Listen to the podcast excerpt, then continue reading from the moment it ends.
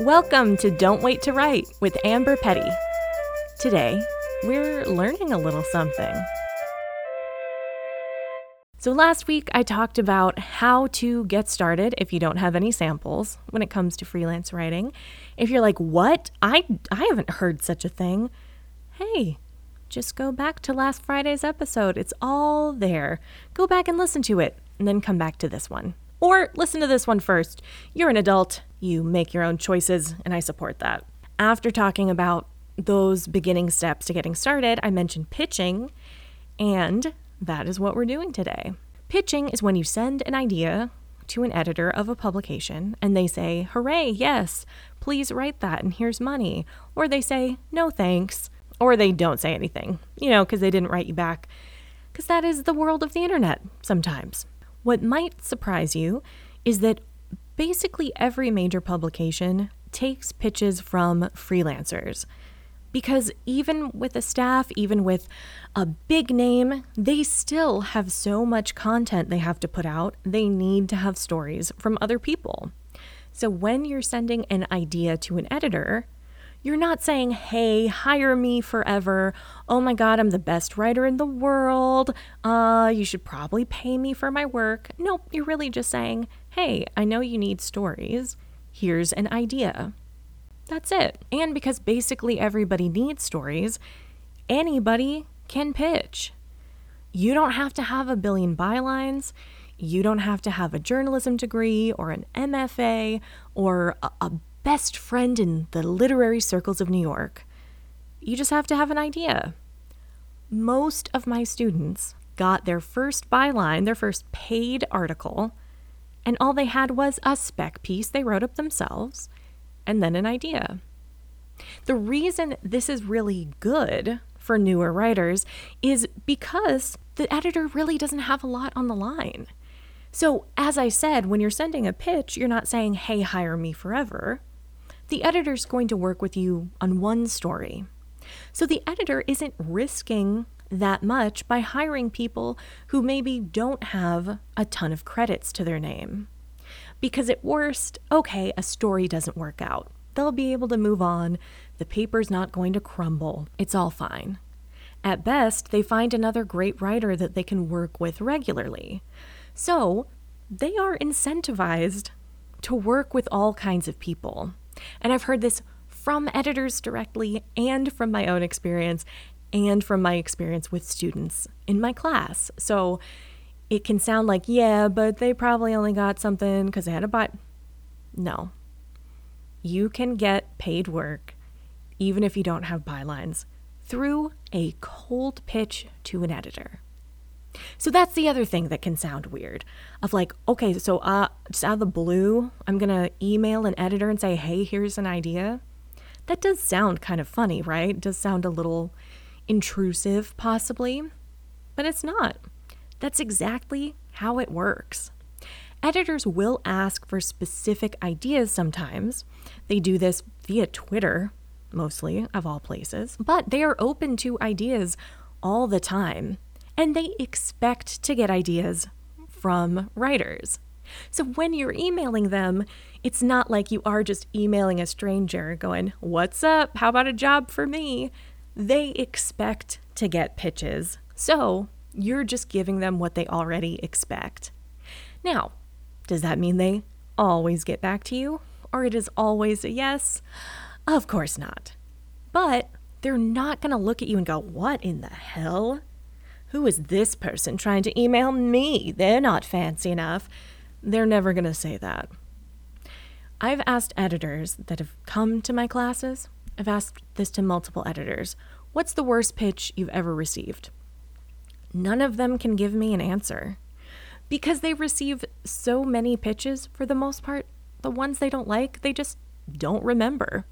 They don't remember it, they move on. They don't hold it against that writer. In fact, they don't remember that the writer pitched at all.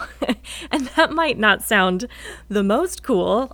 Don't worry, you'll be immediately forgotten.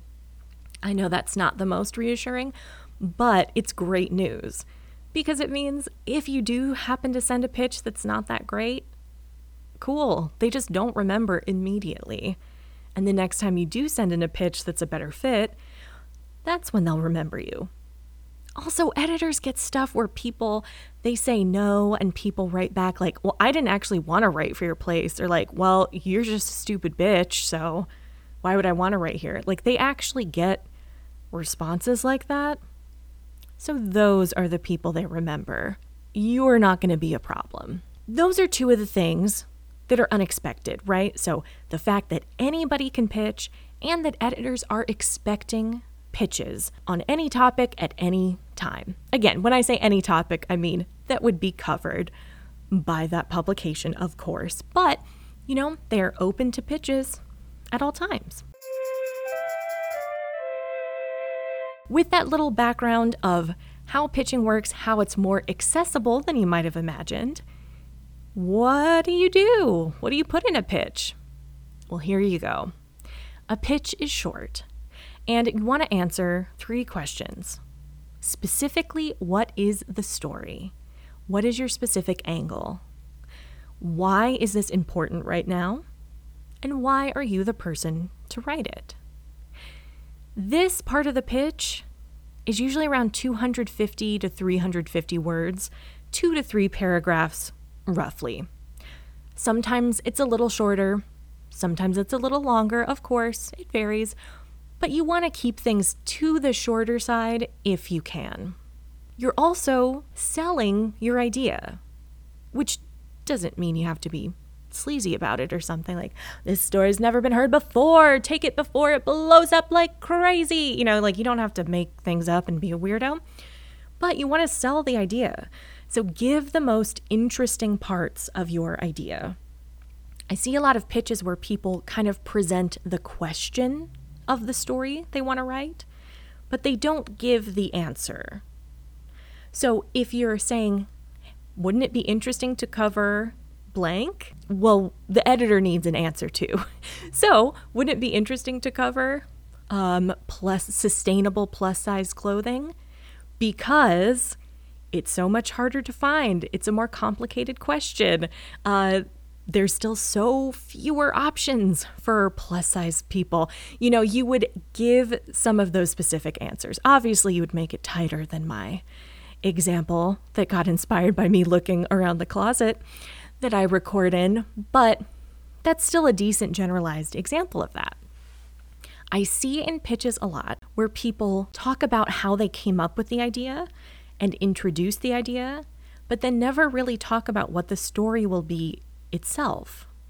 So, a little bit of introduction is fine if it helps show why this is something that readers would like or why it's popular or you know why it should be covered. But then the editors need to know what's in the story. So you don't have to give away every detail or list everything single thing that will be in there, but give away the most interesting facts. So if you're pitching some kind of list, then give examples of about 3 things that would be on that list. You don't need to give everything cuz that'll then make the pitch pretty long. But if you give 3 examples, then that gives the editor a sense of what you'll be talking about and how you'll be talking about it. You don't even need to write the item and then a full paragraph for each one. You can just say, I would also include blank, blank, and blank, and then another sentence describing more about why that third thing would be part of the story. This isn't an exact way you have to do this, of course. It's just a way I tend to do it so you get out the most information in the least amount of time. One of the most important parts is why now? The why now part of the pitch. Sometimes this is obvious because your story is based on a news story or a seasonal event or a holiday or something where the time is literally coming up to talk about this. Great. Reiterate that in your pitch. Other times, there might be a trend that you're aware of that an editor is not aware of, and you can bring that up, or just anything that shows why readers would be interested. Overall, in your pitch, you want to focus more on why readers would be interested more than why you want to write it. Because you wanting to write it is assumed. The editor assumes you want to write about it because you wrote him an email. So when you can maybe still talk about your passion for the subject or especially any of your education or expertise on it, delightful. But whenever you can, keep the focus on the reader. Why would their readers be interested? And when you can do that, it just makes it an easier yes from the editor. The part that trips a lot of people up is the why should I be the person to write this part. If you're an imposter syndrome friend, you know, that can feel like, I, I don't know, I should be the last person to write it actually because I suck. Well, that's obviously not true. But sometimes you have an expertise in this that the editor's not going to know about. Maybe you lived in the place that the story is about. Maybe you did that job for years. Maybe you studied it extensively in school. Maybe you've read all about it. It's very possible you have an intimate knowledge that honestly a bunch of people are not going to have. Now, if you don't have that, it's still okay. I once wrote a piece for MTV about Eurovision, and I just reiterated basically how much I love Eurovision. And I didn't go on and on about it, but I was like, I've watched this every year for years. I know very few Americans that do, but it was the year Justin Timberlake was doing uh, something for Eurovision. So I showed why it would be uh, interesting for Americans to read about it this year. And yeah, reiterated that I know a lot about the show and love it. So this part of the pitch can be very short. So that's the body of the pitch. You also want to title your pitch in the subject line pitch colon a headline of the article. This is just a proposed headline, of course, but it just shows you specifically know what your story is about so you can state it in a headline. And if you write a headline that is attention grabbing, that never hurts. So you have your subject line, you have your two to three paragraph pitch in the body of the email, and then at the end, just write a one to two sentence bio about yourself. A lot of times you say where you're writing from, and if there's a little fun fact you want to add, great. You can also put in where you went to school, or anything braggable. Anything braggable you can put in there. Again, this is short. This doesn't have to be a lot, so just put like a top brag and a top fun fact. And then link to your work. That's where you want to link to that spec piece you've written. Or if you have other bylines, link to two or three other ones. Now, some editors don't even care about this part, but I've seen enough editors that usually want to read something you've written, so it is best to put a link to something in the pitch. It doesn't have to be exactly the type of article you're pitching, even if the subject matter or style is different, it's okay. They just want to see how you put words together, basically. They're just kind of double checking you can do it. So, linking to anything there is helpful. So, you have your pitch, then you find the editor's email address, their work email, and you email it to them. And that's it.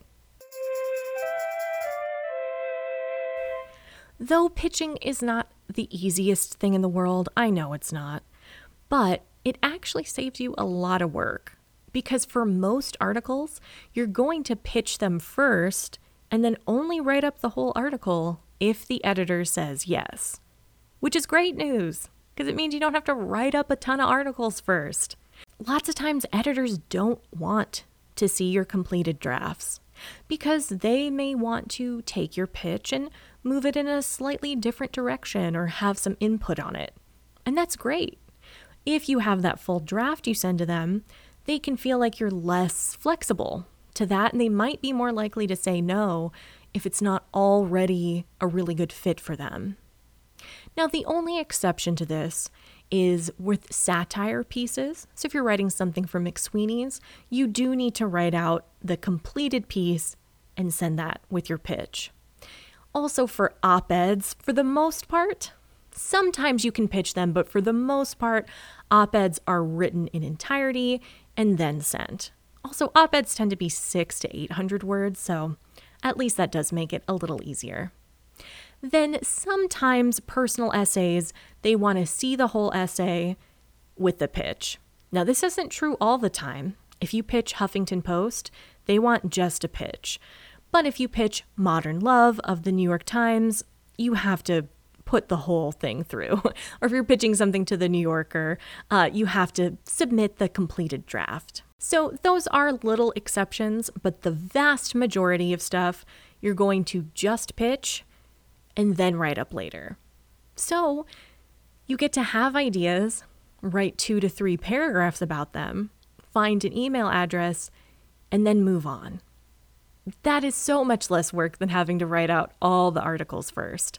So even though pitching still can feel scary, you can see it's not it's not that big of a deal. I know I said that in a lying voice. Yeah, it's actually great. Uh, but it's not. It will feel like a big deal the first few times you do it. Because no matter what I say, when you reach out to an editor, it feels weird or presumptuous. But I will say that scared feeling dissipates really quickly. And that's not to say every time I pitch, I'm just cool as a cucumber about it. But my level of freakout is incredibly low, and sometimes it is a true zero. Other times I get a little worried, and then I remember, oh, yeah, this is just one pitch I could reuse for another place.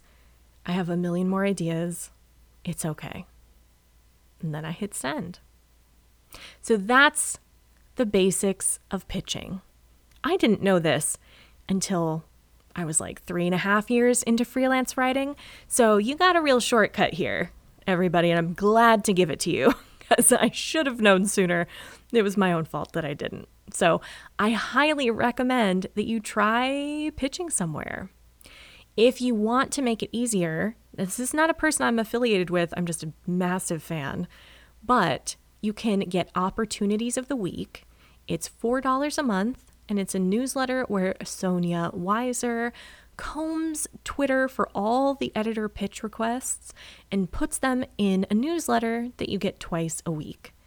It is well worth the money and it makes it even easier. So instead of having to just send any old idea to any editor, you get to reply to a direct request. And that is a great way to get started. So I will include opportunities of the week in the show notes. You can also Google it, of course, but I highly recommend that if you want a little bit of like some training wheels to get into pitching. I, I highly, highly recommend it. Okay, that's it for today. Thank you so much for listening. Please rate and review. And if you want to know what to do with these pitches, you can download my free guide to 250 places that pay writers. This will give you the masthead, some of the editor contact info for a whole bunch of places that pay, so it'll be much easier to find where you should send that pitch after you've written it. To get that, go to amberpetty.com slash 250, 250. That's it for today. I can't wait to see what you write.